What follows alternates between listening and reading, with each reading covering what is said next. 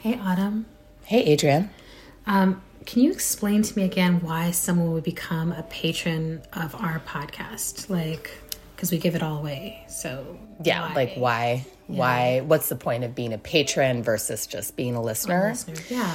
Well, the great thing about being a patron now is that if you sign up to be become a patron now, you get access exclusively to our merchandise. Oh, it's like the VIP lounge. It's like the VIP lounge, and the merchandise includes um, not just original artwork by you. I did that. You did that, but also original artwork by Hannah Chalou, by Bianca Iberlicea, and it also includes if you if you become a patron at any level, you also get exclusive access to AMA episodes. Ask Me Anything. Ask, me, anything. So we a few Ours times a year. AUA. Ask us anything. AUA. Right. That's right. That's, That's right. right. So a few times with a year, we are going to have these exclusive streamed events, Yes. AUAs, where anyone who's a patron Yeah. will be able to log in Okay. and ask us questions, and we'll just have to answer them. oh, God, that sounds invasive. But it also sounds exciting. So basically, I'm going to become a patron right now. Yeah. I, I should become a patron too. That way I can get the merch and have access to our events.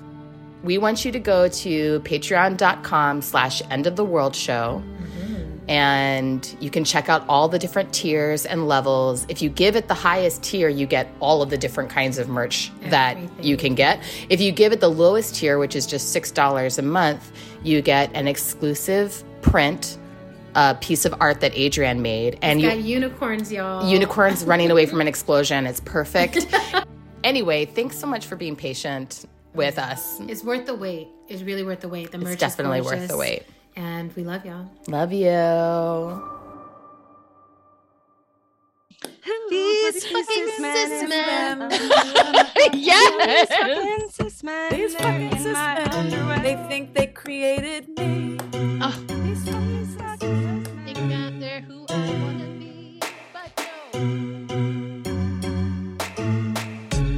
I'm Autumn Brown, a queer science fiction writer, a theologian, a constipated person, and a healing justice facilitator for social movements living on Dakota and Anishinaabe land, currently known as Minneapolis.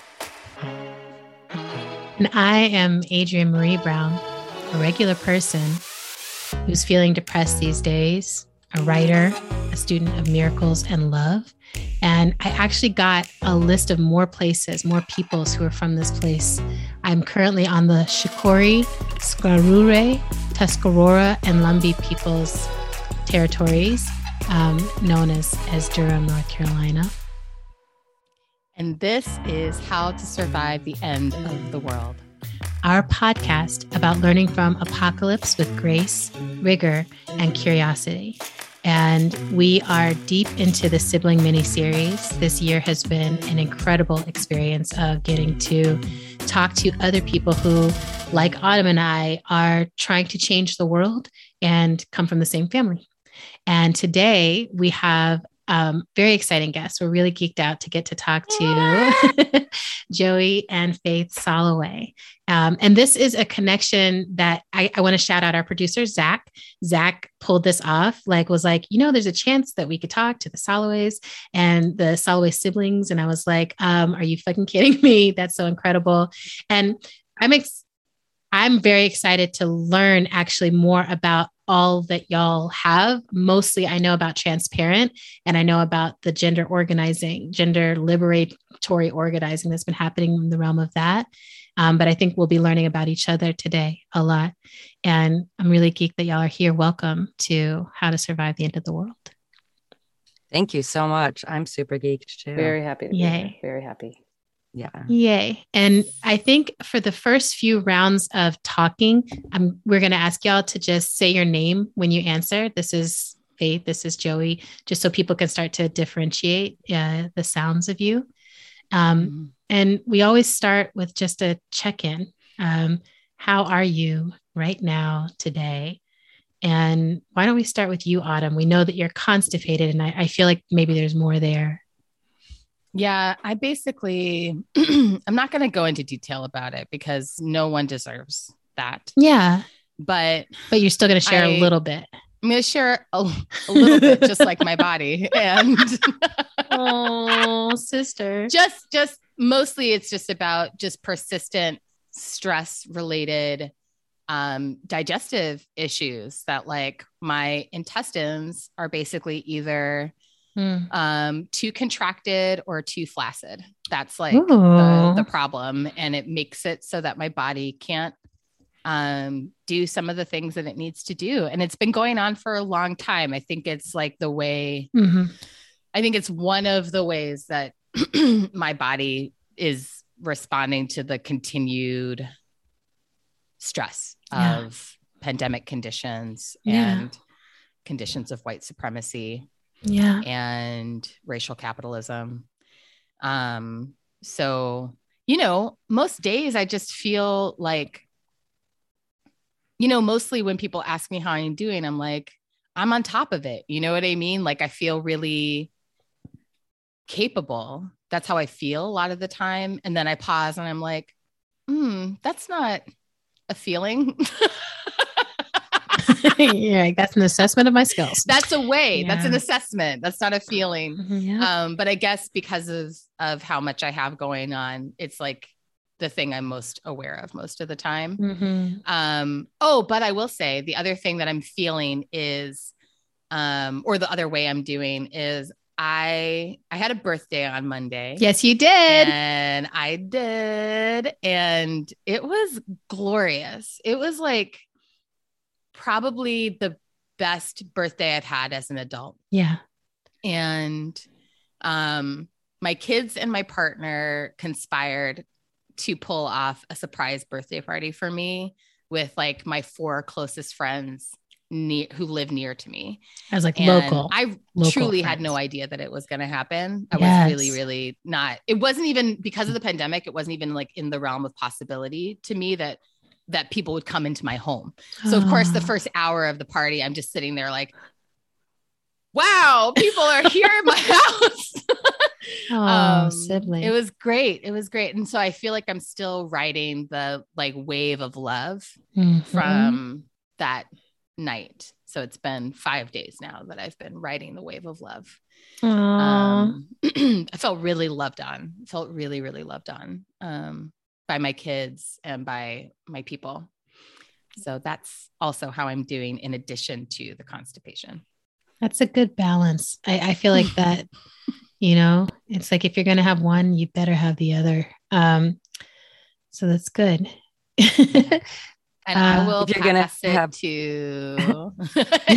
You have I was have just trying to. Was it like if you're going to have consp- constipation, you better have love. Absolutely. That's If the only way that love, works. You better You have. better have constipation. constipation. It only works. It only one works one way, Have to actually. stop somewhere. Yeah. Um, and I will pass it to Joey. Joey, how are you? How are we finding you? Yeah. Uh, you're finding me really. I'm in a very happy um, place because I'm allowing myself to kind of do nothing very soon. In about like three or four days, I'm going to kind of close down the enterprise of me always trying to operate the entire planet from my computer. Oh, a little helicopter of changing the world that I think I have to do. I have the same thing as you, Adrienne. Mhm. Like there's so much to fix and I have to fix it before I die. And I'm going to just try and chill for like three full weeks. And I'm kind of watching, I'm like landing the plane of the last, like, if not year, then year and a half, yeah. two years, landing the plane, looking forward to a totally open runway with almost nothing on it so that I can do deep personal work. I'm so excited for you. Yes. Thank you. Yeah. What about you, Faith?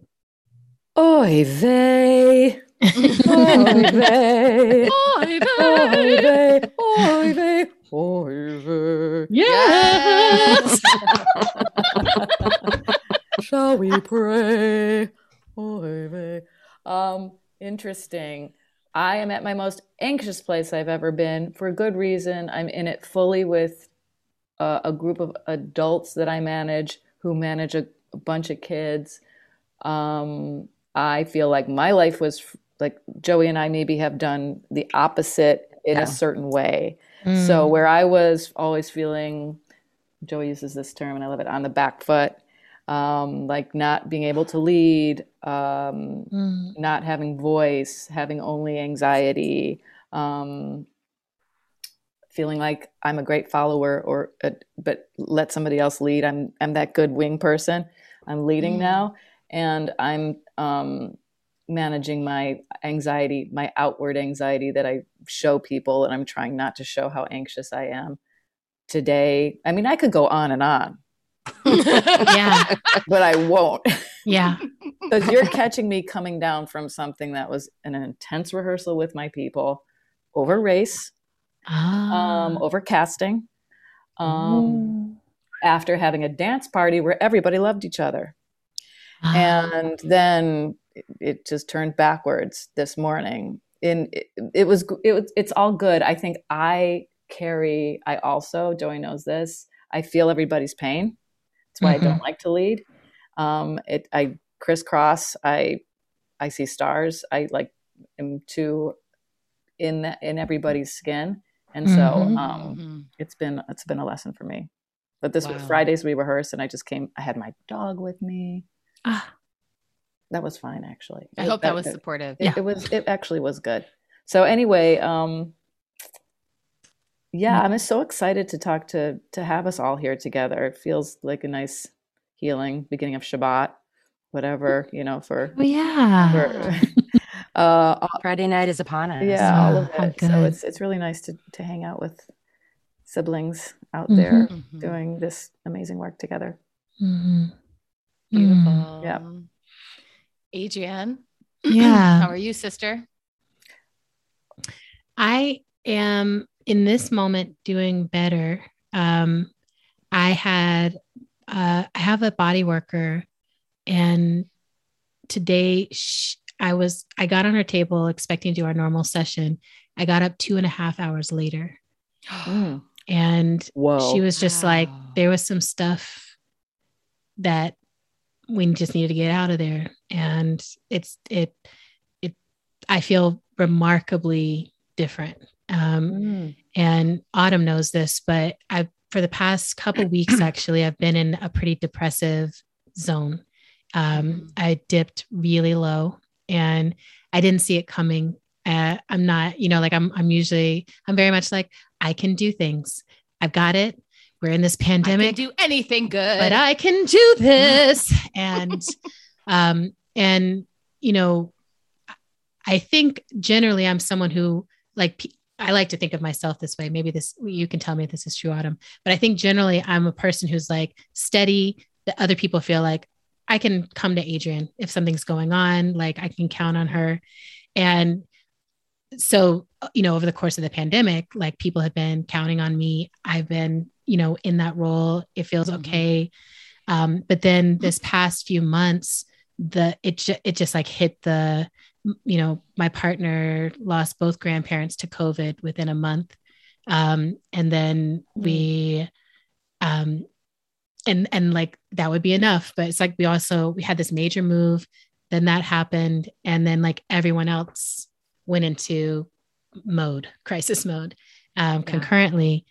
And then i i don't know when it happened. I'm like i'm not going to try to look too hard you know because i'm like my i know that that's just my virgo analytics trying to be like if i can suss this out i can i don't know what. It's like nothing's going to change. You're you're sad. But at some point i went from supporting everyone and i tipped into my my i'm running on e. Um yeah. and so for like a week and a half, two weeks or so, it was like if anyone even just asked me how I was, immediately I was just crying and I was like, I'm I'm I'm fine. But you know, the I I feel this, I want to name it because it's very uncomfortable for me to talk about. It's very uncomfortable. I feel like publicly I'm like, I'm supposed to be hopeful. um, but I I have been feeling this like species level grief in me um, Yeah. that you know I don't quite know what to do with. It's really much larger, you know, than I like. I know all the time that humans are struggling with figuring out a way to be on this planet, figuring out a good way to be here. I know that we struggle Mhm. with that. I know that we're barreling towards climate catastrophe and in it. I know that. But somehow it just was like too much. You know, it's just like, God, like we just have this incredible planet and we're just so focused on the wrong things. And we are so easily distracted to focus on the wrong things. And we're just throwing the miracle away with both hands and all feet and everything. So it pushed me down under and Mhm. um and and i had to do you know i've just been in that place but i i want to name that um i'm really grateful for the community that i have formed in my adult life because in my 20s when i would hit a depressive state i feel like i would just float away and i would be Yeah. floating for a while before anyone would be like hey girl you know like are you okay? Like i could i could go. In my 30s i feel like i could go briefly but now i'm in my 40s i feel like it, it was like a day or two before you know my my people were like girl something's up. Like what's going Yeah. on? Something's wrong. And and then i have really good people who are like it's okay for you to be depressed. It's okay for you to be sad. Y- your feelings also matter. Like because my my narrative in my head is just everyone else has real things going on and my life is great. I shouldn't complain. But it's like uh, it really helps to have people who are like your life is great. And there's also immense grief and immense pressure and a lot to hold. Yeah. um, so i'm you know today feels markedly different i've been doing my meditation doing my swimming you know i'm attending to the body and i'm like in the cocoon of the feeling i'm like the body can be the cocoon the outer wrapping Yeah. you know Yes, yes. um so i'm just like okay let me let this be a good container for whatever this this emotional goop is inside of me Mm. Aw. yeah That's Imaginal cells really activate. intense imaginal mercy. cells are popping. Yeah, intense mercy for yourself too. yeah. You know, it's hard. I don't i'm really i'm so into doing that for everyone else. Like Right. all all the people who've been like on support calls with me are like if anyone was telling you what you're telling us you know you would be so compassionate. But with yourself you're just like there's no time for this. This is really bad timing. Like i don't have time to do this right now you know? And they're like um nothing else is as important as feeling your feelings. You say that all the time. So um yeah. So Hmm. i'm here and i'm really i've been checking in with myself before any engagement to be like do i need to cancel this or not? You know um like i'm in that state because there's not everyone you want to get on a phone call with when you're in that in this state and i was very there was like no hesitation i was just like oh i bet i definitely want to do this i feel like y'all understand you know like y'all can you you both what i know of you is that you deal with real things that are happening to real people in real time and you and you know about pain so i'm like we can be here with each other Mhm. yeah Mm. Speaking of things, real things happening in real time. Um, now we're going to talk about rage. i'm so, I'm so Oh. glad we had the flume of rage petty angry Flume of rage. Flume of rage. Flume of rage. Flume of so rage. we have a Flume segment rage. that we always do before we get into um, the main content of our show called the flume of rage. And yes um we just give ourselves an opportunity to like air it out whatever the thing is that's like giving you um rage feelings today right now and it can be um massive like it could be something that's happening on a global level regional political or it can be like you know at the micro level of my life right now today you know something that just happened that pissed me off Mhm. And I can jump in with a micro rage because I usually do come in with something that's like bigger. But today I got really pissed off because um, someone parked in front of my driveway and blocked my driveway Mm-mm. in the morning Mm-mm. when I had to leave my house with my children so that they could get to school on time. Mm-mm. And, you know, that would be an inconvenience for any parent. yeah But I'm a single mom. yeah And there's just like a this narrow space of flexibility that I have in my life for things to go wrong. right? Because it's like there's a timeline for every, you know, every part of my day is scheduled. Yes. um, and so I walked outside and the kids saw me see it and they were like, oh no. And I was like, oh, Oh no. no. But um, you know, I I feel proud of myself for how I handled it. I like I backed up into the oldest. car until it moved out. You like pushed it out of the way with your. I almost vehicle. did. You know what? The first thing I did was I walked up to the car and started yanking on the door handle in Yeah. a way that would make it like if the car had an alarm, Yeah. it would go off. Good. Because I my first thought is like, let me see if I can figure out a way to set off this car alarm so that whoever's car it is will come outside. Yep. Um, but it wasn't that kind of car. It was a janky car. So um, and so then I just tasked my oldest kid with um standing on the curb and directing me as I backed the car out onto the sidewalk and then onto the road. and Wow. slightly through my neighbor's garden. So, um, but it's December, so it's like whatever that was was gonna die anyway. it's my thought. Fuck your we're having an unseasonably warm December, but it's still December. Like Yeah. it's all gonna die. Yep. Um, and so I we did. We ended up making it out on time because of my creative driving. wow. But I think that part of what pissed me off about it, this is something that happens frequently, mostly because of the type of road I live on. Um, is just people often block my driveway. And because I work from home, it's like mostly not a major issue. yeah. But I think part of part of why it enraged me was that it happens often. And part of why it enraged me is that it feels like it's connected to this bigger issue I have with humans, which is not paying attention to your surroundings. yes. I don't like that about human life at this time in the modern world, right? That's right. Because the only way someone's going to block my fucking driveway is by not noticing it's a fucking driveway, right? And the only way you don't notice that you're parked in front of a fucking driveway is if you're not paying attention to your surroundings. Basic. And not paying attention to your surroundings is like why we're Yeah. in so many of the situations that we're in. I think. Uh, Yeah. So that part of human life I find really tiring and upsetting. Um, just having to deal with other people not paying attention to their surroundings and the way that impacts me. Yes. So that's my flume.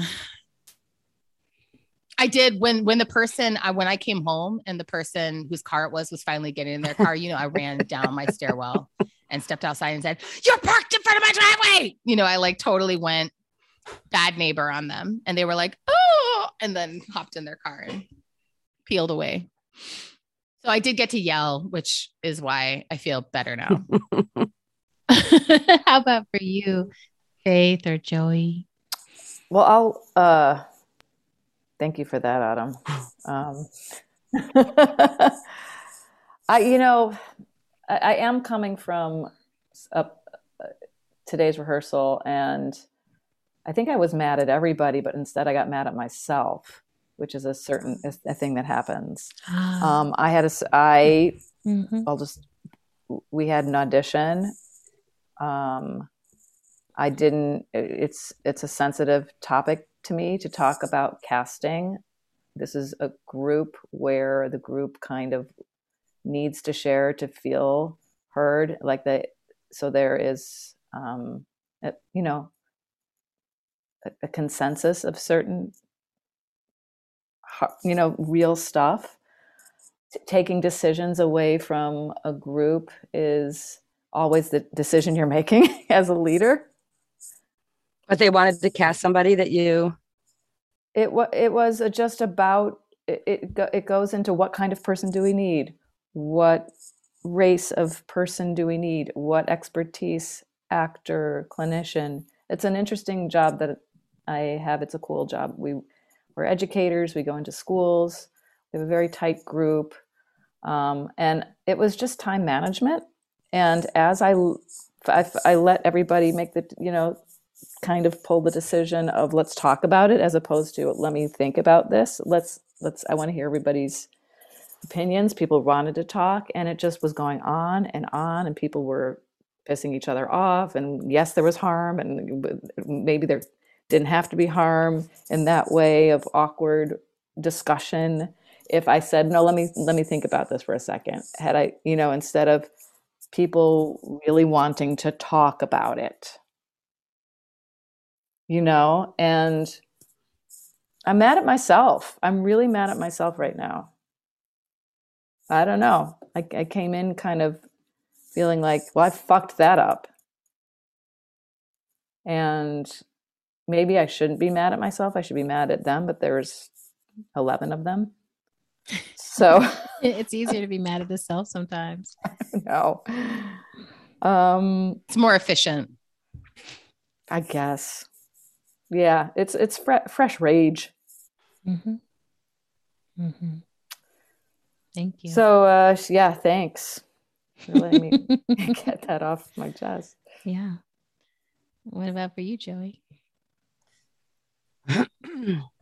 Mine is like less personal, even though I love both of your stories that you guys have fresh morning rage, fresh from this morning. Yes, hot My off the press. global rage at men never stops. It Mm. never stops. never ceases. It never, ever stops. And my particular rage over the past, let's say, week is recognizing the ways in which cis men Mm. are so unclear on the way that the way they were assigned at birth created a scenario where they move through the world centering their feelings. That. That's right. That's right. and really breeds narcissistic thinking among cis men because they're the same gender as God, they're the same gender as Jesus, and they love to tell a story about themselves. Mm. And they love to listen to each other talk. And they don't even like women, let alone queer people or trans people. And everything they do is so they can talk to each other about other men and themselves. Ugh. And Mhm. I can't fucking take it anymore. So, no, I'm not going to see West Side Story. Thank you. I will not be seeing Tick Tick Boom. You didn't see thank Tick you. Tick Boom? All I can't. All I right. can't take in It's, it's about a guy writing a, a, a show. It's too much. guys. I I am glad that they exist. God help them all. He died of can't an even talk about of a- Hamilton a- without taking a full hour on Peggy. Uh-huh. You know why they do that to? Why they have to do Peggy that way? Mm. Just leave her out. why does there have to be this divided feminine and then one more we all can just kind of hate?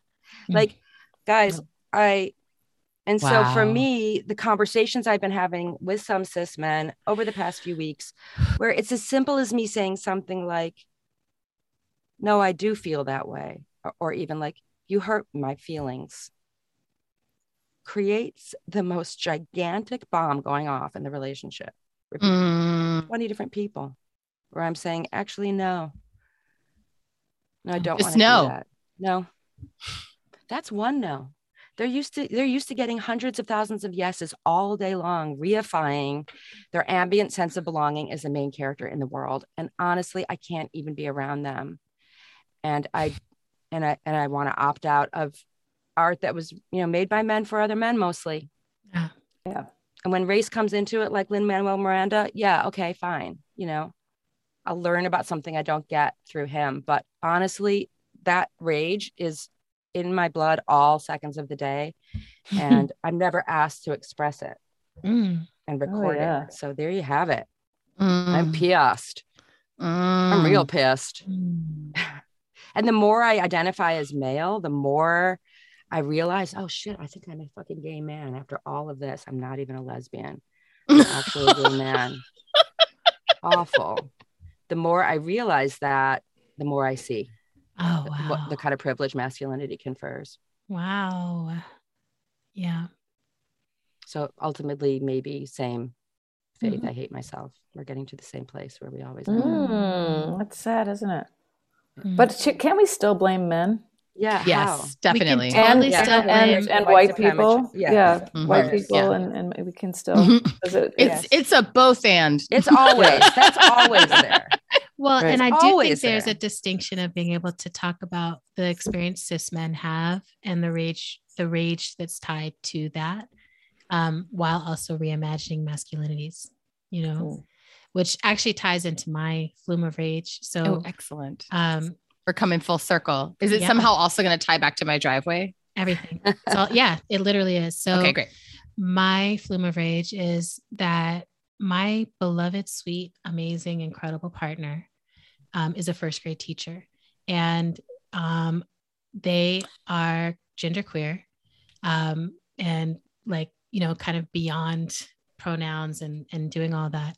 And their school is incredible. They they were able to come into the school, and they go by professor. They use professor as their name instead of Mr. or Mrs. And they tweeted about that this week. They're just like, I do this and my students love it. And I love when they are curious about it and when they ask me about it or why is my hair like that? Or, you know, they they've they've met me. They're, you know, as the wife, you know, they they know me. And the kids love my my sweetheart. They love me. They love their learning environment. They are literally, I mean, like I'm like every student in the world would benefit from having a teacher like my honey. Oh yeah, So they're she tweet- amazing. it's it. I mean, it's just like she's just beyond beyond, just so dedicated to these kids. Um, and so she tweets about that, you know, just like excited about it, you know, like I'm so happy this is going on. And initially it went viral, people excited about it, just being like, that's so cool, you know. but then the radical right wing, you know, QAnon, whatever folks got a hold of it. And they're in a real rage process um, all the time. But they came in and protested at her school, calling for her to be fired um, and saying that she was, you know, just all kinds of horrific stuff because of their homophobia, their transphobia, Mm. their racism, and that male, that white male centered point of view, which a lot of people can actually participate in without realizing they're participating in it. Um, you know, which because I'm like, you can you can be all kinds of races and backgrounds and everything, and you can still participate in that white male centered point of view, which is there's only one way to be. And if you're diverging from that, then you are corrupting our children, you know? Mhm. um, and but the the gall of people to like come in, to a space and and call for the firing of someone sim- basically because they're queer and because they don't understand queer. Mm-hmm. So there were so many levels of this and i make it as a, a general rule not to engage with fools on twitter or fools on social media. Like i'm just like i i don't think that i was given this miraculous life in order to spend time doing that. That just does Yeah. not there's never been a moment where i was like oh this is going to satisfy the ancestors and the gods and nature and everything else like for me to go be like you are so dumb that you do not understand what queer even means.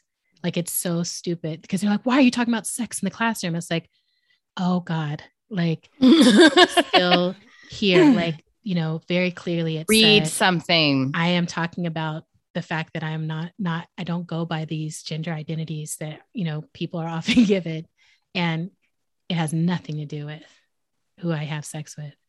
Um it has to do with who i am who I, how i identify how i dress how i want to be in the world. Mm-hmm. um, so the that level of it doesn't feel like it makes me angry because it's so willful and because it's so um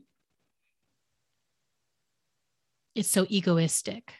You know like i feel very attuned to the fact that like i can be how i am and other people can be a different way and i never need to go over to their way and be like oh, fuck you you know like it just never occurs to me right of like you be your way. I'm gonna be over here being my way. The only time I would come do anything about your way is if you were directly causing harm to me and my way, right? These were not people from the school, not even from the community. Folks drove miles from their ignorant hovels to come and do this, right? So that kind of enraging experience is how we started our week, right? And Mm. they're still calling, they're still emailing, it's still this ongoing thing. And it it makes me i just want to send i know we're still in the flume of rage but like my heart needs to say to all the queer teachers out there i'm so grateful you exist however you Mm. manifest and i get emotional about this because i'm like i cannot even imagine how my life would have been different if I had had someone who was just like different teaching me Yeah. at any point, who was just like a- an embodiment of a different way of embody of being in a body, being in gender, being in identity, being free. Yeah. You know, my partner is so free in how she moves and and she I mean, these kids, this is their first learning experience. And what they get to do is be themselves fully. They are in that classroom. They're there's spectrum. They're speaking multiple languages. They're like many of Mm. them are like, I've never literally been in a school with other kids before. They're bouncing off the walls. They're like, I know how to go to the bathroom by myself. And she just handles it all. She's creating such a compelling center for all of that. And it's because queer values incorporate all that difference. right. I'm like, it's actually the best thing for all of humanity to have as many queer teachers as possible because those are teachers who are going to say, however you kids show up, I'm here to meet that and I embody that and we can all be ourselves. Biodiversity is great for our planet. It's so good. And so I just want to send a love note out to all those teachers, all the people who are embodying and embracing the different ways of being. Um, and and yeah, like I- my sweetheart knows she knew not to tell me um, during the day while it was going on and they were there because my rage especially since I, I'm like, I'm not in any leadership positions. I will come now and I will scream at y'all in the street. I do not care. Like my, you know, I'm like, there's something that is just unlocked. And so I'm, I'm like, she was smart. She didn't tell me until she was like, they're gone. I need you to know this happened, you know, but I'm like, I went, I drove her to the school the next day. You know, I was like, if they come, You're like, I, I dare you. here. you know? I was like, do not get me to call my people. Do not Right. get me to call my folks right now. You guys will be so miserable and demoralized. Anyway, um, Yeah. let's take a breath Ugh. in on that one. And you know, they were blocking the driveway of the school. Also, let's let it out. Fuck that. There we came full Thank you. circle. I was like, you know, full circle. The public, Because of course they did. because of course, because they're like the same "I'm- people who will like criticize us for blocking highways. Oh, it's all the Fuck same. them. It's it's Mhm. it's so Fuck them. Exactly. Yeah. Um, you know, and I know as a Virgo, logic doesn't rule the world. I recognize that early in life, but even just basic, basic, basic, basic, basic, basic sense. It's just basic, Basic sense. sense. Yeah. Basic sense.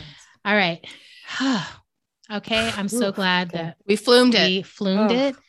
And now, just before we hop into questions, I want y'all to tell us a little bit about yourselves, like what it is you do. You know, like beside, I know that transparent is like a heart place, and then I'm like, tell us a little bit about your lives. Tell our, our mm-hmm. listeners a little bit, and then we're gonna dive in and go back through time and kind of source all that.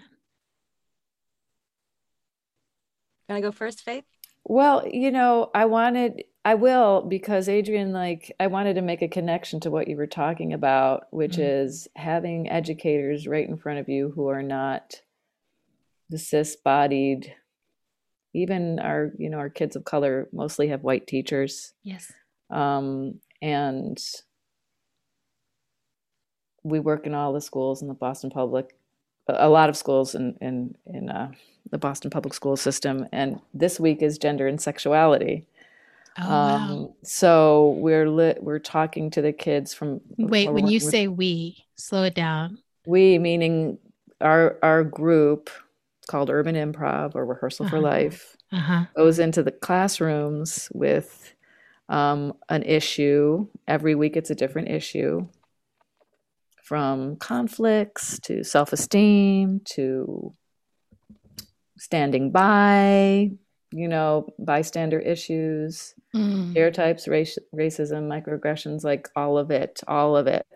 and um, it's it's like just palpable.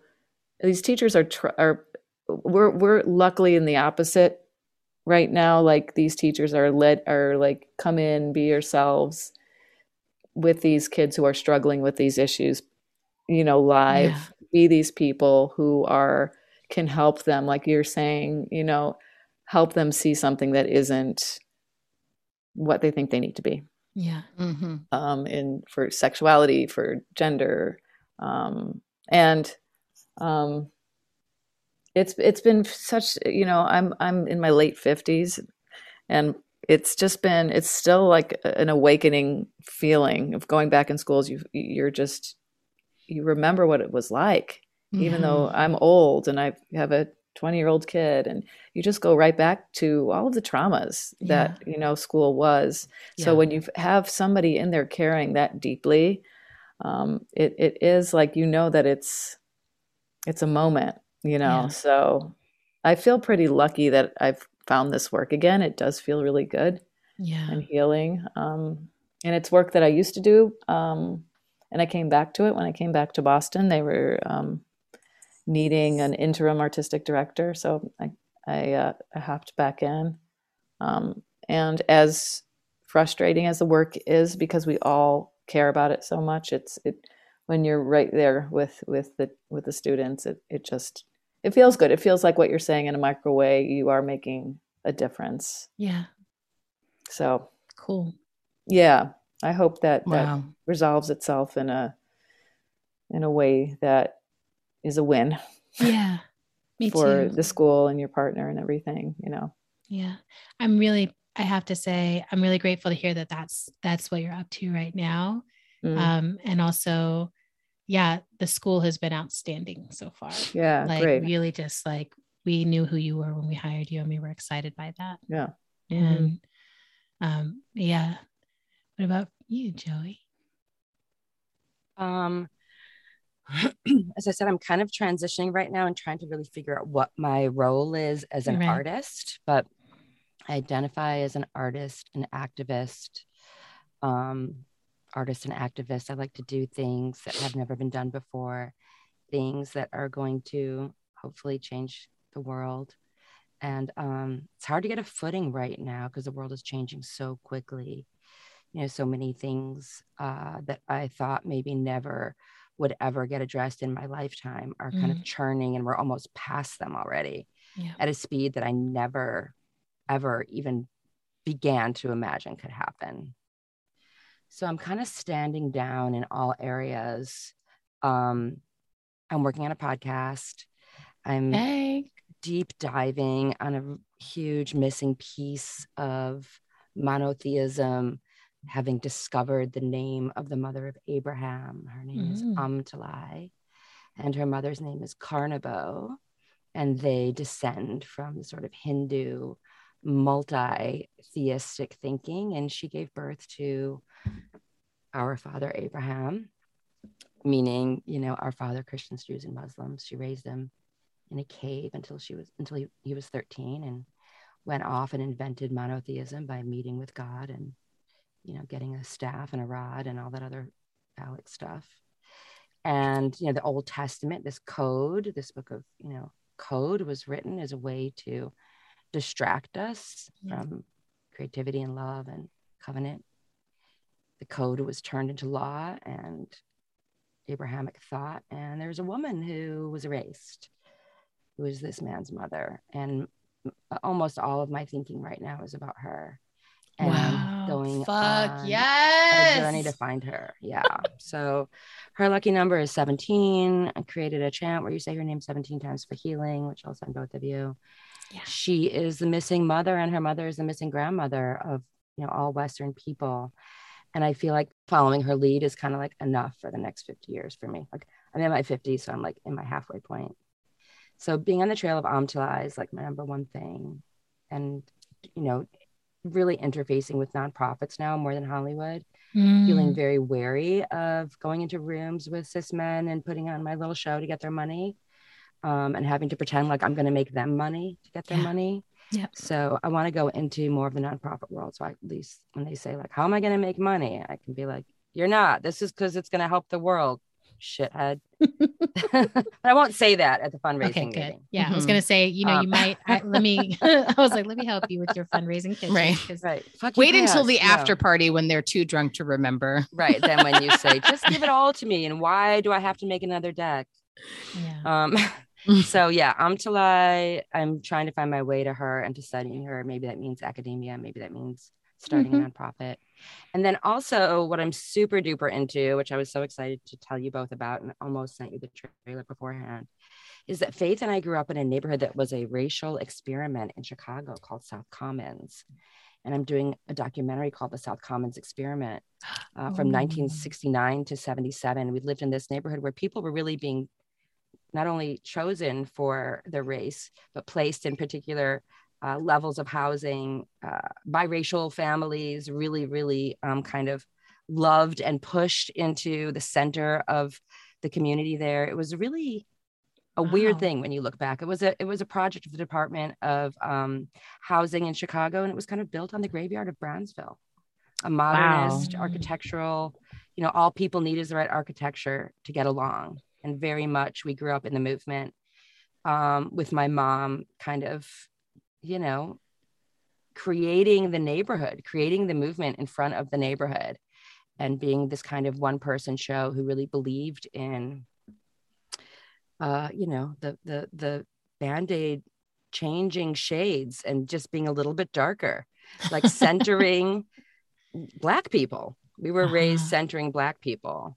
Um, and that's kind of, I think, our legacy is is of what we, you know, we were we were Faith and I kind of now realized we were two boys in a house with a mom who was pretending to be our dad, and we were pretending to be daughters and another mom who was trying to make it very clear to us that actually black was white and white was black and biracial people are the future and you know it's lucky i'm walking and talking it was quite a It's it was lot. like a we were everything was up for everything was moving Uh-huh. race and gender in our whole childhood you know we were dressed like boys it was very anti-fem really it was very you know post religion Okay, wait, wait, wait, wait, wait, wait, because you're get you're bouncing around all the things that we want to talk to you about Okay. in depth. This I'll is all stop. the Yeah. this is all the stuff we want to get okay that's into. what i'm working on the documentary about the neighborhood Exactly. Okay, great. and, and going on the, and going on the trail of Umpqua. Okay, so Okay. I'm super geek. So you just started us off with the first big question we asked, which is where are y'all from?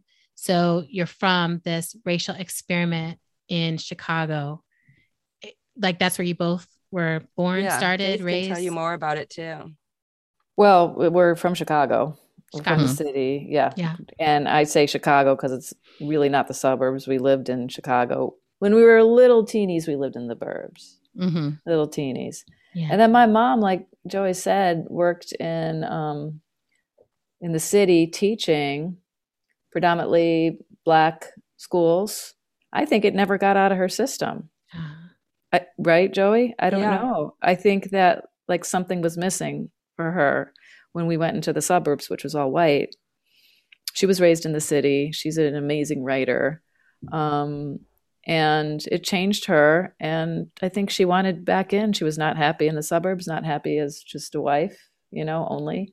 hmm And it was South Commons that she saw, and we moved there. And that's where Joey and I actually, we, I think we both at least share like, it was an amazing childhood. uh-huh. Um, and so we were there till eighth grade. No, yeah, seventh grade. Moved to the near north side for early, eighth grade in high school, and then we were young adults in the city. But we both stayed in Chicago uh, till 1990, 1991, exactly. Wow. Okay. Yeah, we yeah, collaborating and all that stuff. But yeah, we're Computer. Chicagoans. We still uh, now I'm in Boston, but Joey's LA. We're uh, tri tri citied, I suppose. Yeah, Mm. I'll, I'll be in and out of Chicago a lot, I'm sure, over the next chunk of my life. hmm Chicago is still the touch point for both of you. Mhm. Well, you know, not we we we haven't been visiting a lot lately, but now with Joey's project, well, our parents are both there, so yes, it's a t- it's the touch point. But Joey in L.A., me in Boston. There's kind of be a, a Chicago, L.A., Boston thing between Okay. our, our family. Yeah, I would say three cities. Okay. Yeah. Mm-hmm. And with the experiment, just to follow up on that a little bit, the experiment was something that your family opted into, like learned about and decided we want to be in this? Or was it like you moved to the neighborhood and then realized that you were in the midst of an experiment that was being run by the Department of Public Housing? Oh yeah. It was a little bit of both. You know, it depends on who you ask. It was Mhm. created by a developer named Dan Levin with all good intentions, using state and city money to build the first mixed use housing development, I think, in the country.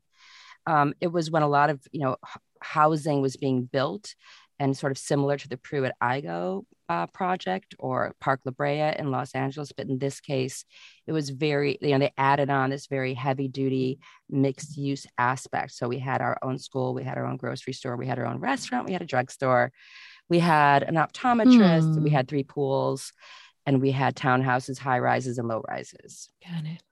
and very you know act you know people were actively wanting the kids to get to know one another in the school that was created for us which my mom my mom wrote the newsletter. You know i'm sure right now mm-hmm. faith mom is listening and she's saying say my name. You're talking about my book. I'm a writer. Her name is elaine soloway. Okay. and she an amazing writer. Say my And she- name, say my name. say my name. And Elaine published or helped publish the, the Commons commentary, okay. oh, that's They- adorable. little handmade newsletter where Faith and I had, you know, the rubber cement and the scissors, and we were Mm. laying it out with her every week. And she wrote a column called Adam's Rib, her, you know, kind of Nora Ephron ish takes on being a mom. And she just believed it. You know, when I talked to the developer, he's like, "Oh no, it wasn't an experiment. It wasn't a so. It wasn't a social product. That was your mom. You know, your mom made all that up." But then there are all these archives and University of Chicago, and we found this footage of you know they Dan Levin did hire a war philosopher named Mor- uh, Morris Janowitz, who actually writes about military invasion and he created like a huge social science sort of like set of tools to measure and, and this is what the movie is going to really talk about how white people could quote unquote like help. It wasn't even that. They didn't even care about black people. It was really how can white people feel better about themselves by having proximity to black people? They pretended like we're all going to take care of each other. Mhm. but the proximity was all white people ultimately wanted and, and that and, and at some point they didn't even want that anymore. Mhm. and, and, and, and black people weren't being centered at all.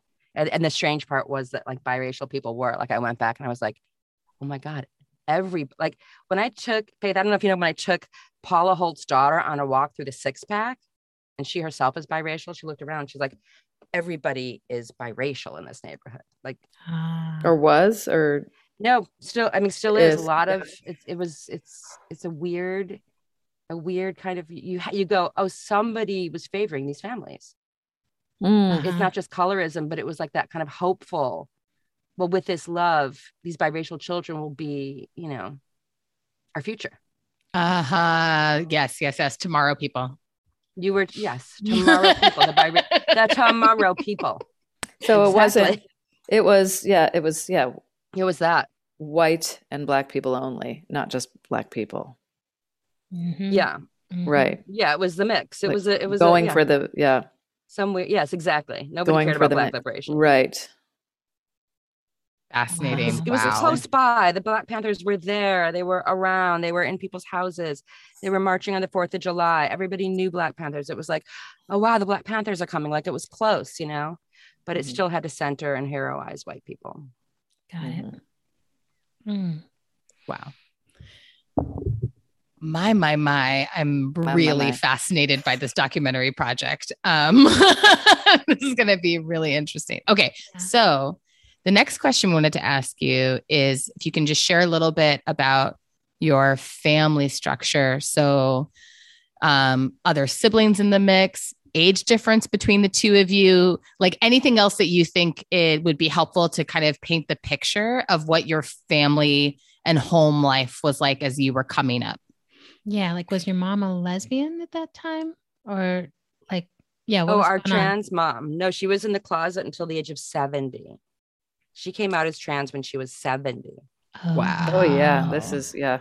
So she was Okay, so which disguised mom are you talking about when you talk about the one who wrote the newsletter? The cis mom. The cis mom. Okay, got it. Oh, wow. So Elaine is the cis mom doing that. And then Mm. the trans mom. And she's still not a lesbian. and no, oh, but how are they both your moms? She's- um, say that again. But they were they together? Yeah, because Yeah, my, but he, my our our father, our our Mappa, or ha- hadn't come out, Got it. so you he know, was a man. She appeared to be a man. yeah. And Mhm. the head of the department of psychiatry at like the major hospitals right around us. You know, Mercy, Michael Reese.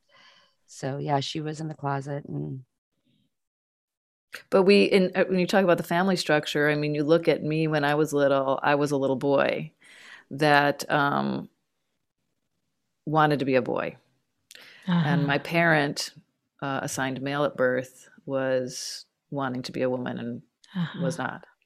So there's a lot of like striking stuff about our Yeah. family. It's just the two of us. We're 18 months apart. We're really close. Wow. Yeah. like matching on the zodiac. We're like March 28th Yeah. and September 26th. We have this very like Oh wow. we cut the circle in half, so we've never really competed, and we just love each other and support each other. And we've been writing partners, and we basically have the problem of like we already plan to kind of gray gardens it when we get old, so we have to really push ourselves to do things with other people, including Yeah, we had, we had separate families and fall in love. we had separate bedrooms and we wanted to share bedrooms instead of separate bedrooms. We were really in each Oh other's gosh. Yeah, we were really cute. we were And little really boys that mom was putting in dresses. No wonder we were so traumatized. yeah. We Yeah, and dresses much. I actually I we I remember no, I think mom actually saw at least my gender. You I don't know. I would I remember the hideousness of having to wear like a mini skirt at 6. Uh, you know, for for school pictures, and I was like, "Why are my legs like this? Why is this dress up this way?" You know, I remember Yeah. that feeling, and I think mom, more so, mom took care of us more than Ma- Mappa in that way. But you know, recognized it, cut our hair short, let me wear whatever I want to wear. Also, Mhm. mom wasn't great with long hair anyway, didn't want to deal with it, quite truth be known. Yeah. Um, she wasn't into the feminine ways of k- girlness, kidness. So we escaped that a little bit. And uh, Nice. yeah, although like Joey, I'm curious because like you kind of dipped in, you went, we're, uh, we're going right into gender, but you like, um, you loved long hair. You said you, you know, you're, and deck, and you take more like all like, gay men. like, yeah, like, you know, I love doing hair, jowls brushing and, hair. de- and braiding. I mean, guys, it's decor- I it's it's, know, it's like, the I last just- thing I would have thought that was going to turn out that I was going to be Yeah. gay man after all this, but like all evidence points to it. I Yeah. like long hair, like I want to do hair. Well, and I love that this is all still And makeup. unfolding for you too in your Makeup. 50s. Like there's Oh something yeah, really I'm one years old. I about only got my name like a year ago. Yeah, exactly. I've only been Joey for a year, so Yeah. It's all new. Wow. And Faith and I both just took on they pronouns. I did about three years ago. Faith did in the past couple months. Beautiful. That's incredible. And just one more question. Was there extended family as a part of your growing up experience? You know, like what was that? Were they, you know, was ex- extended family in Chicago or like, Yeah, yeah. we, we, we not a lot though. I mean, it was our both. You know, at Mappa, our, our um, we, w- her name is Carrie, so I might say, you know, You should say Carrie's. Carrie. Yeah, Carrie. And She got mad at us. She was like, "Stop calling me Mappa." Carrie Right. Elaine. She- Well, I yeah, guess once transparent came out, everybody was like, hold on. Yeah. yeah. Um, so she had her her sister, who's now passed away, was in a, a close su- suburb and two kids. So we were, you know, we would see them, but we don't have a huge Extended family. extended family. We have a lot of chosen family, tons of chosen family. Yeah. Mhm. and you know grew up in the world where people had cousins and play cousins and everybody's was everybody's family you know and Uh huh. Uh huh. um cousins in Kansas City that we were, you know, didn't get to see a lot.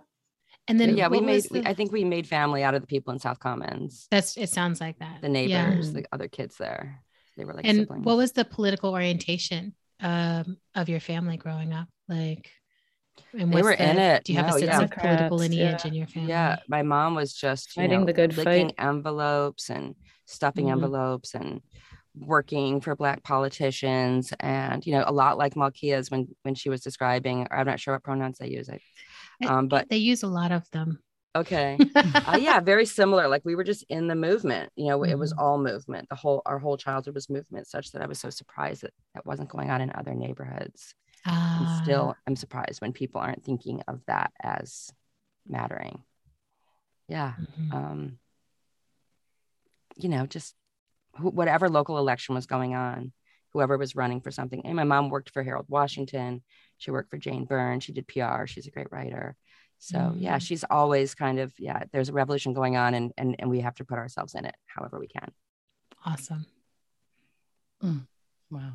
hmm she runs a book group my mom called what black women want white women to know and uh, or she used to now it's just black authors but she really thinks a lot about centering blackness and helping white people to understand their privilege and she's just she's still still at it in her 80s just helping people to see you know Uh-huh. In Chicago. in chicago she's amazing Wow. Hey, mama. Aww. I love movement mamas. She is It's like the whole movement rests on moms who Yeah, are moving it- it moving shit forward. Yeah. Um, okay, so you know, both of you, well, I think at least I've heard you, Joey, explicitly already in this conversation identify as an activist. And Faith, my sense is that that's, you know, part of how you ID as well. Um, and um, but you know, correct us if if we're wrong about this. But one of the questions we've been asking in these sibling interviews is about the process of um, explicit politicization that leads to deciding I myself am going to enter movement work or enter social justice work, activism work. I am choosing this as a life path rather than something that I'm, you know, in the midst of because of the way my Mhm. family operates. Mhm. Um, so we would love to hear a little bit about that the process of you know your explicit politicization and choice to do political work. And we would love to know especially given the fact that y'all are so close in age how distinct that process was for each of you or how much it was like we're doing this together. Like i'm going you're going. If i'm going you're going with me. Yeah. um tell us tell us the the coming of age story of your politics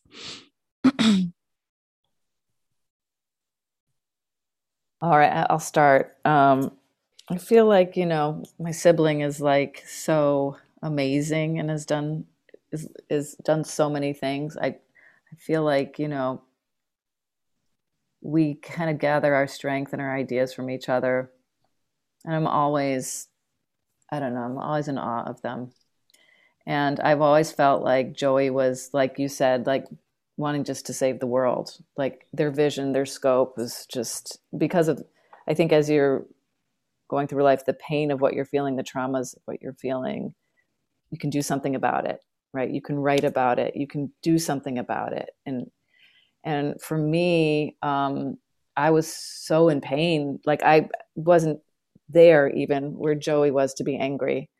I felt erased as a lesbian, as whatever I am. I felt like really I was down here.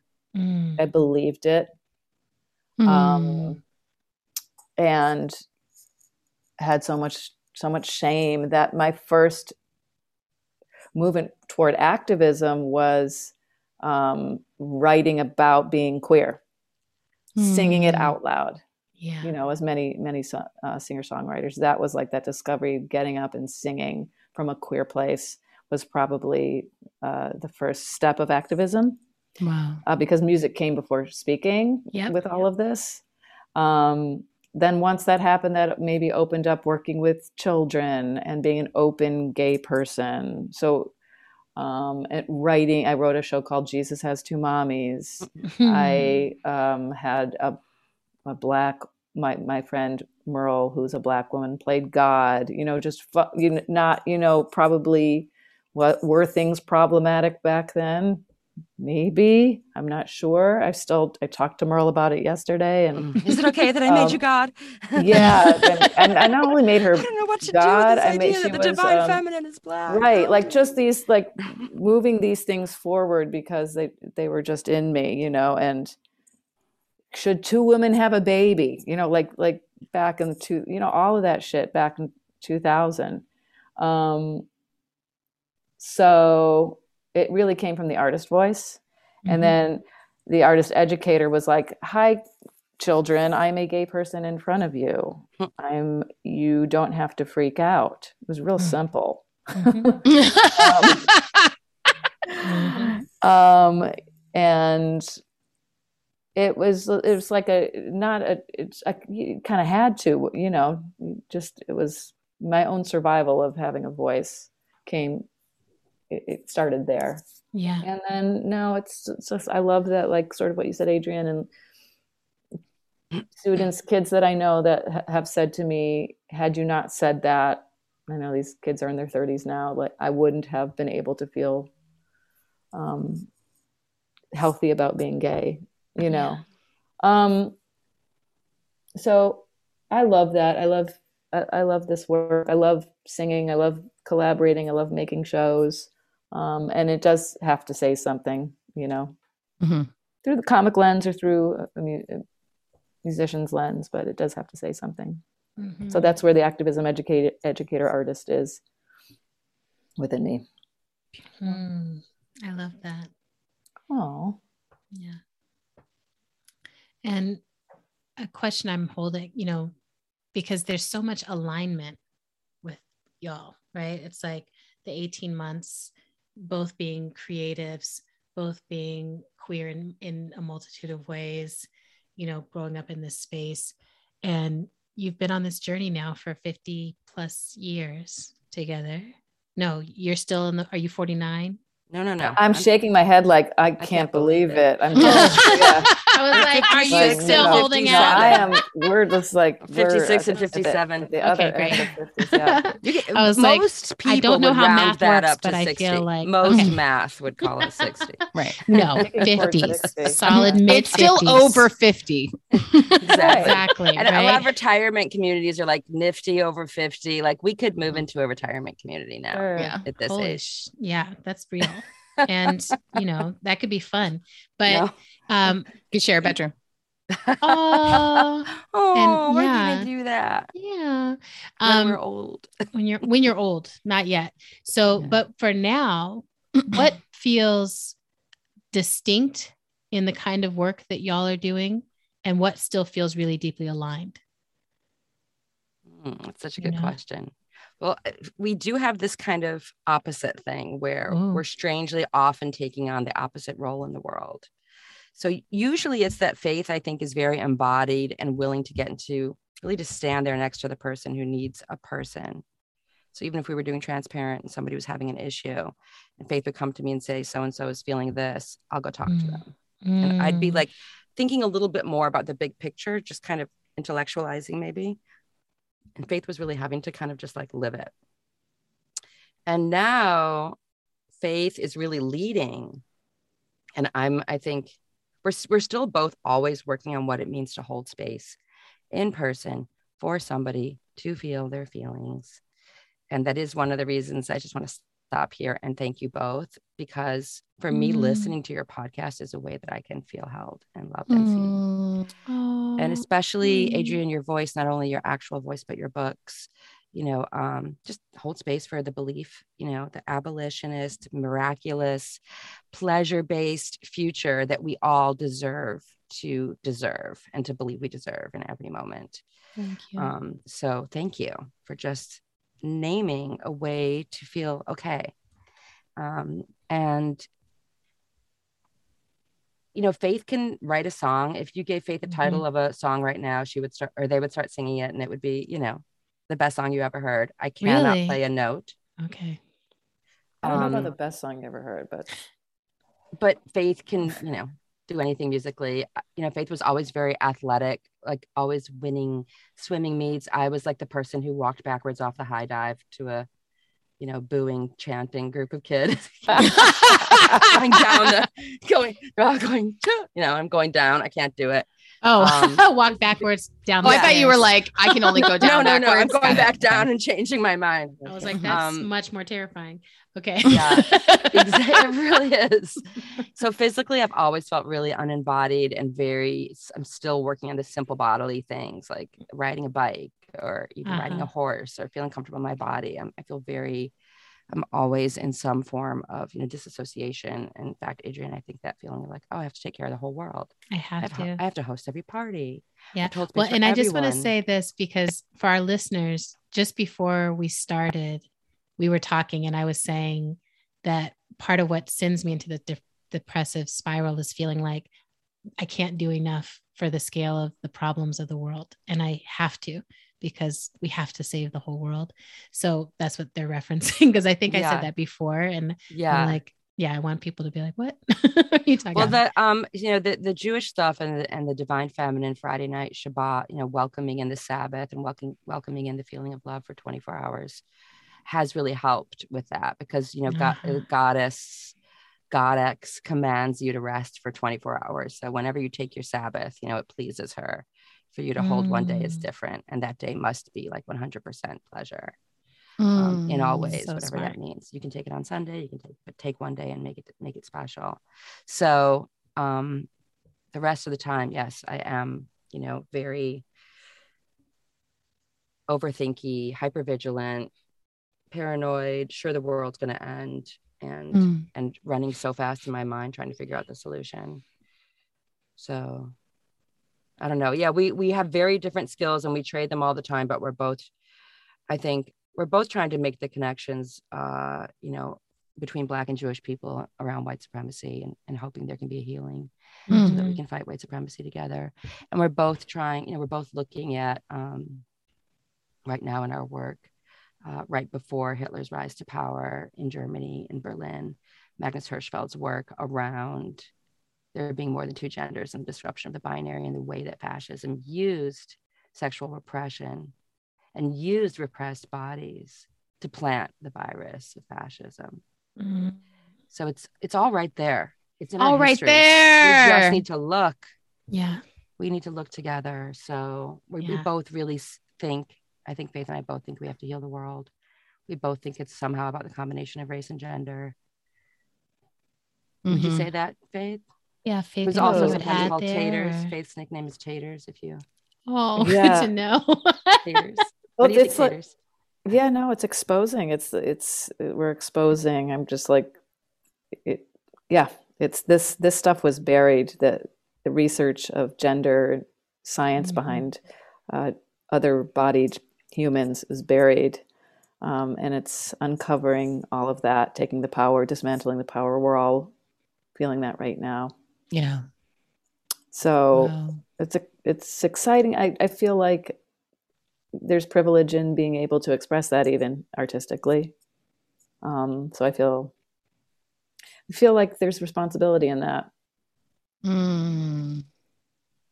Yeah. Wow. I love your brain so much. And I'm just excited to experience anything that comes from y'all. Mhm. Um, and yeah, there's just several things that both of you have said just in the short time that we've been doing this interview that I feel like it's a rabbit hole I'm ready to go down. Um, but okay, so we as we wind down the interview portion because we want to respect your time, um, we do have one last question, which is I think one of my favorite questions that we ask question. in this sibling series, which is um, what is something that you would like other people to know about your sibling? I see Faith as like a genius on the level of Sondheim or Lin Manuel Miranda. That's I think why I get so jealous is because I just wish that Faith would have had the access and opportunity to like geniushood. You know, they're, they're so brilliant and they're such a great mu- musician. And we grew up listening to musicals, but like we never, it never occurred to either of us that we were exceptional in any way. But yeah, we were having fun, but like I feel like there's these missed careers. You know, we really migrated and centered men and white men, Second City comedy. We just wanted to be kind of the support system for men and for white men. And we missed a lot. A lot of years were missed. And I feel like if we could kind of restart, um, yeah, faith would be Sondheim, you know. Aw. Wow, Joey. Um, Um, when Joey was little, nobody could understand them because they spoke 3,000 miles an hour. I want to tell you this, but I can't tell you this right now because if I go inside right now, you're not going to remember what I'm going to do. So I'm going to come right outside and I'm going to tell you exactly what you're thinking, but I can't tell you right now. But hold on to it right now. Hold on to this right now. What? What is? Wow. What? What, what did they say? Yeah, and now I, there's this burning, always charging intelligence of of questioning. I think that's you know the kid that gets in trouble with the teacher because they know more than the teacher. mhm. Oh yes. That was Joey. We know that person. Yes, know. that was Joey at every age. Um, and so everything that they've created, um, people feel their fire, they respect their fire, um, but it's always been there. It's nothing new. It's always Mhm. been there. So that they're not letting it die, that they're still chasing it, and um, you know they have it. They're they, the, one of the smartest people I know, and you know Joey is. Um, so anybody who gets to spend time with Joey, uh, whether they're teaching about film or Amtalai, the patriarchy, Jewishness, Jewish black whiteness, and it's it's you're lucky because they're they want to enrich their own life and your and your life as well. They're not done. Of course, we can talk about the, re, the Real Housewives of you know Salt Lake City. a whole- yeah. along thank with God. that. But they're not. They, they've got big dreams, and Yeah. um, they always had big dreams. I would say when they were little. Oh, thank you. So Beautiful. nice. I love that. That's really you. delightful. I'm I'm really grateful um, that you both have each other. That you have someone who sees you so clearly and sees your brilliance, you know, your gifts so clearly. And we have our final segment, which is called Top Culture, which I'm I'm really excited for us to do with you. Um, but Faith, I kind of want to put you on the spot, and you can totally say no. But what Joey said about like just say any song to you and it's going to be a great experience. This was coming. Okay. Yeah, so give me a song title. So the but, song you know, title, yeah. yeah, no, the song title is "These Fucking Cis Men." These fucking cis men, where they're they're everywhere. They're in my heart, they're in my head, they're in my fucking hair. Who the fuck put them there, cis men? Thank you.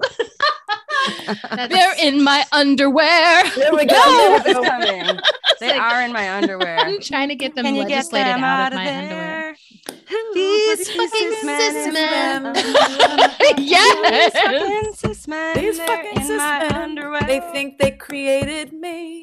Ah, oh, These fucking These fucking men. cis men. think I'm, they're who I want to be. But no. These fucking cis men standing up when they pee. I Wow, these yes. cis men. Oh, I guess a cis man is in me. Me.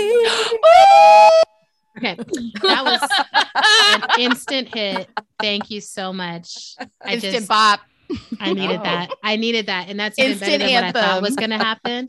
Well, Um, it's a lot of pressure trying to be, you know, Lin Manuel. I did say Sondheim. Sondheim. Sondheim. Well, and I. I have to say, I don't think Sondheim could have done that. So, never. yeah. These fucking cis man. I mean, it's It's just really catchy. Like I think that's the cornerstone of something. So, so speaking of cornerstones of culture, um, top culture. This is where we talk about the music, the film, the art, the memes, the whatever cultural that is getting us through this period of history. And it can be new, it can be very old, or anything in between. Mm. So, yeah. Anybody got something that's just like right there? You want to start, Taters? I don't have anything. Please Well, start. I know you want. I know Real Housewives of Salt Lake City is. I mean, That's it's so embarrassing, good. though. No, No, it's no, no. so. Adrienne talks about Real Housewives all the time, so Right. it's it's Yeah. welcome.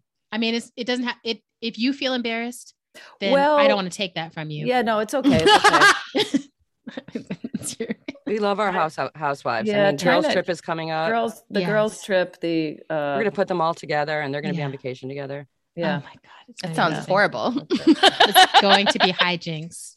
Hey, Autumn, do you want me to tell you why I love the Real Housewives? Yeah. Yes. Because we're watching bad actors improvise to the suggestion of non-union writers.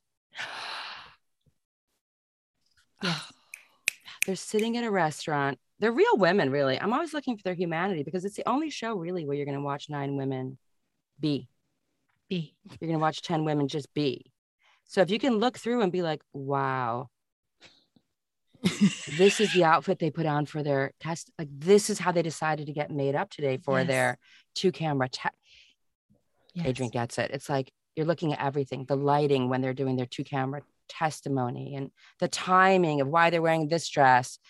You know, it's all, it's all there, right? It's the matriarchy. Wow. It's, it's why I love the Kardashians. But it, isn't like- it a gay man who created that show? right? Yeah, it is. It's Andy Bravo. It's Andy. So you- Andy's. Right. That's who Cohen. that is. I'm obsessed but- with every restaurant. You hear every single thing down to the detail of what they order. Oh, everything. yeah, because somebody likes food on that show. Yes. Well, Somebody and it's also know. like And what they it's drink. amusing because you know the whole thing is like I always think it's like this double layered thing that's happening where it's both like these exquisite situations. You know, they're like, oh, the best hotel ever, but then and the best food and the I mean most amazing, but it's also so over the top and they're so ungrateful and ridiculous about the whole thing.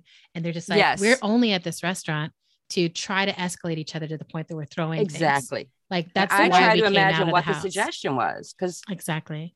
somebody well, and I like, love want, this yeah. because it's like you have to ask her about why her husband cheated on her. Do it however you want. Do it Yeah. however you want. And you see it come up where it's like that doesn't make any sense in the flow Yeah. of the conversation at all. But you know, yeah. But Salt Lake City like is a particular delish because the victim, like I, I don't know if it's it feels very unique to Salt Lake City, even though I know the other Real Housewives shows have this, but the sense of the bully being the victim, like all what the you mean, Jen Shah?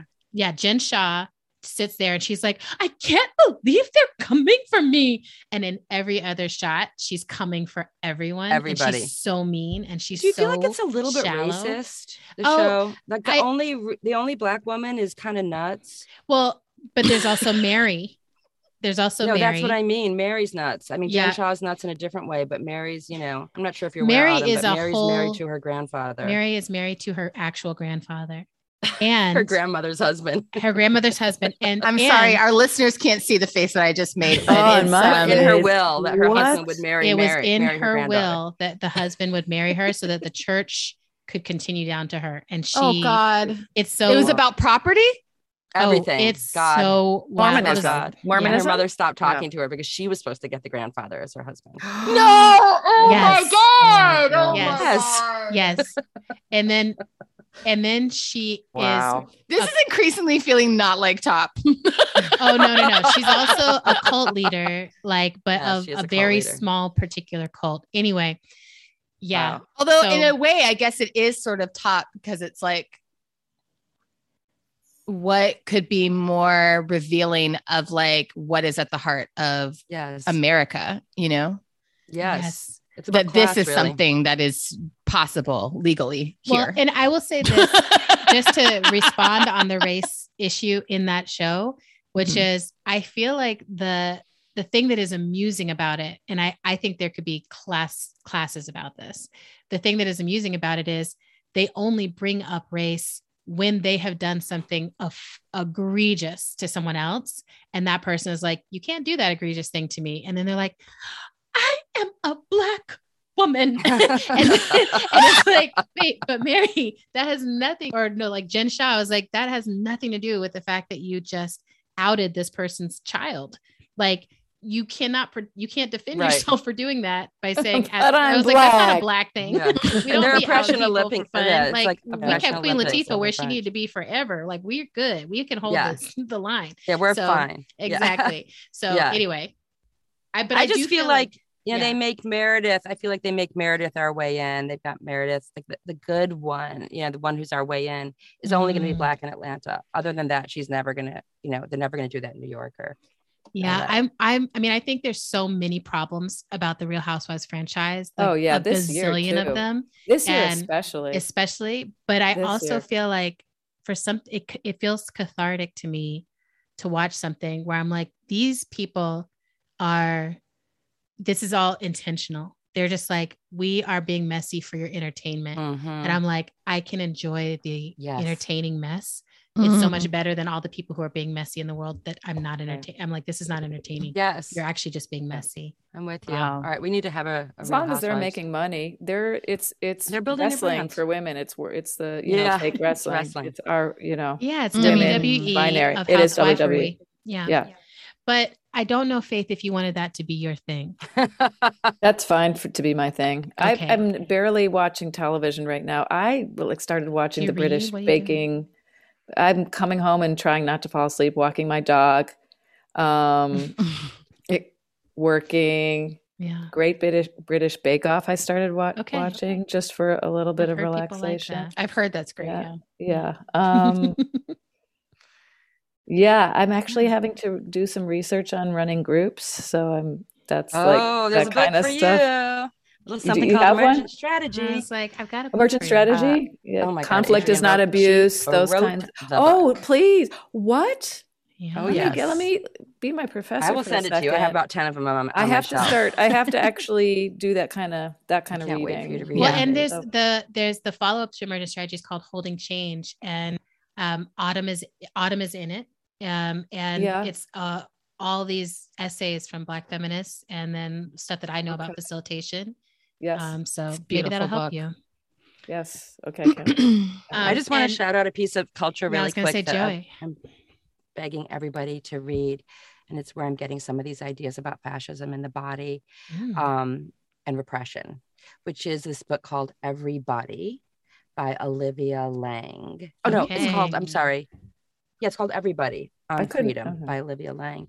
okay. and she takes this amazing kind of journey you know starting with hitler wilhelm reich freud you know wilhelm reich was the gwyneth paltrow of his day i'm not sure if anybody's aware now he, I you know, that. Okay. drove around with this thing called the orgone where he wanted people to get into it and have an orgasm so that they could free their bodies from being available for fascistic thinking he was thinking this pre-hitler and it takes this kind of thinking like the freedom in the body Mhm. and goes not only through nazi germany magnus hirschfeld this doctor who ran this gender center she's kind of there on the ground he his drag name was anti magnesia this is 1925 berlin Wow.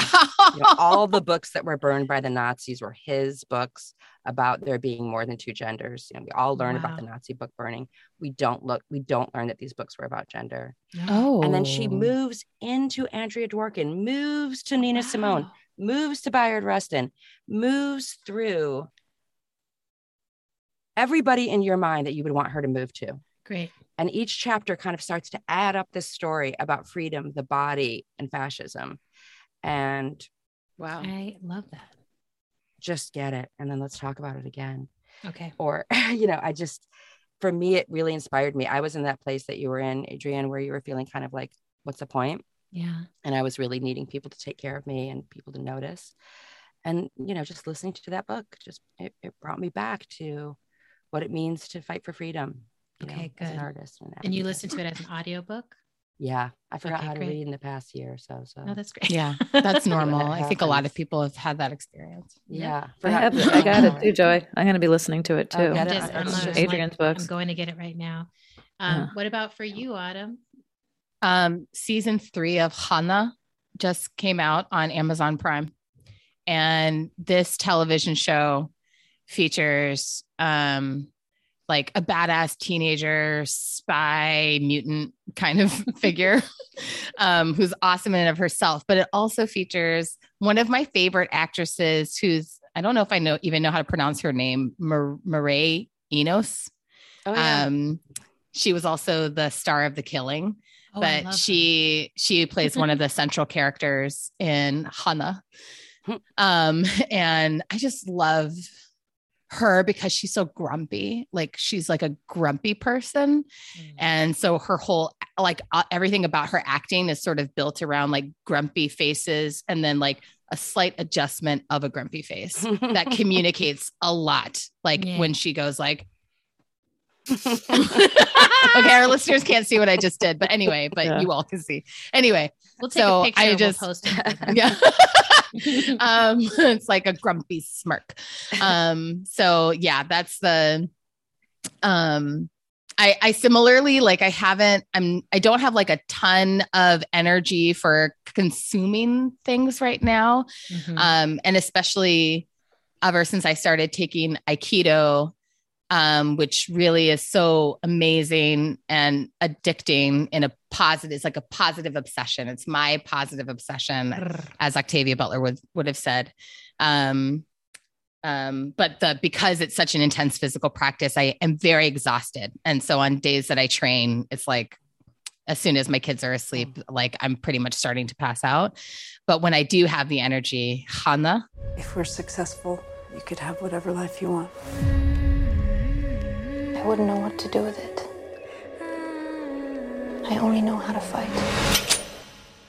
there's intensity, there's drama, there's betrayal, there's counter betrayal. Mm, You know, there's cliffhangers constantly. It's it's just it's a lot of fun. that sounds Um, like a fun part. Adrienne, what's your top culture? So mine is I narrowed it down to four things. and one is a cheat, um, which is so Adele dropped a new album and it's all about divorce. It's fantastic.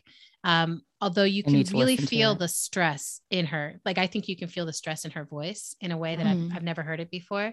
Um, Um, But the album is the songs are great. It feels all exactly like what it's supposed to feel like, like fuck this. Mm-hmm. And then this kid Amorphous, who I've mentioned on here before, who I love, who's a DJ, does all these remixes and he's doing remixes of the Adele album. So he did a remix of it with Beyonce. You better believe for you I've cried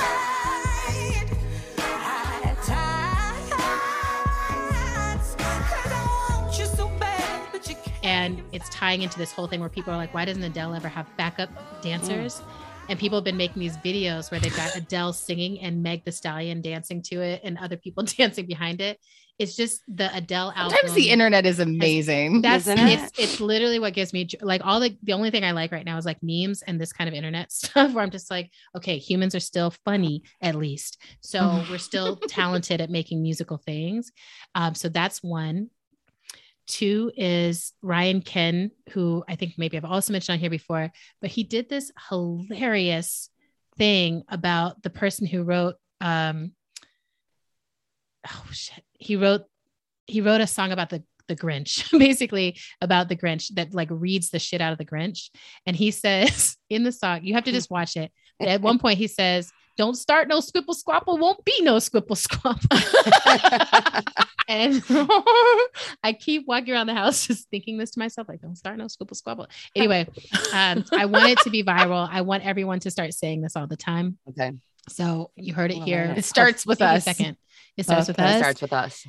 The third thing is Bachelorette this season is like biracial black extravaganza. So it's just it's a multiracial bachelorette um, who is has landed on like where I'm watching it. She's landed on a bevy of very bright skinned biracial men. And it's the most biraciality I've ever seen in one show at one time. Like they just did hometowns, and it's just like every single pair is like a white mom and a black dad and their siblings that ensued and it's just i i'm just like kind of blown away by seeing the the the multitude of it and there's some patterns like i feel like we could do a whole show about Well, basically, patterns. all the hometown mm-hmm. moms, white moms, are played by the same woman, right? It looks it's very, it's very similar very similar and you play white mom number three. your white mom number three and then So also funny. They play all trip the of white it- moms. They exactly all love their sons in the same way, right? they love their sons like this is my best friend slash son and then it's also you get to see this race dynamic like the wife the white mom talks the black dad sits there quietly Stoically. and then stoically doesn't say anything. Yes. and then when they separate out then it's like dad what do you think? And he's like it's cool. Looks like you're doing good son. You know it's just so fascinating. Like it's just it's fascinating. So um I, I think there's a lot about race and gender and dynamics and race and class i mean class and all of that in the show in a in a way that like i don't think the show even has a sense of what they're up to fully but as a as a biracial person i'm like wow fascinating and then the final thing is brene brown dropped a new book um Oh, Atlas that's of the Heart and it's she's mapped out 87 core emotions that we need to be familiar with and coherent in. 87. That's Yes. a lot. and that she's she's framed it in these like juxtapositions like where she's like you can't do connection and control at the same like these these emotional entities can't coexist like you're either doing one or the I need other that. And just all these cool things Um, and she just posted something today that was like, if you're feeling like your heart is worn and threadbare, if you're feeling that way, just remember there's nothing more beautiful than a worn heart that is somehow still willing. Um, And it's like the whole book is just sort of like, this is all part of the emotional range. And I have found it really helpful as I've gone through this dip that I'm like, this is also part of the emotional range. I know this is part of it. I'm feeling grief and despair, and it's temporary, and I will feel other emotions, you know? Um, so I want to offer that, especially to anyone who might be like, "Ugh, emotions feel really overwhelming right now. It's like having a they are. language to express what's happening inside of your body mind Mm. is really helpful. Um, so top Wow. culture. And then of course y'all are top culture, you know. I'm so Uh, grateful that we got to be here in conversation with you. I could do a whole nother show about how powerful and dynamic transparent was and like what a huge like it was when it was on, it was just like that is the show for me.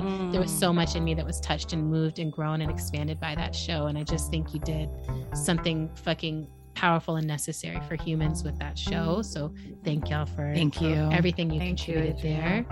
Thank you. And we're gonna we're gonna leave each other and go day. Shabbat our way through the weekend.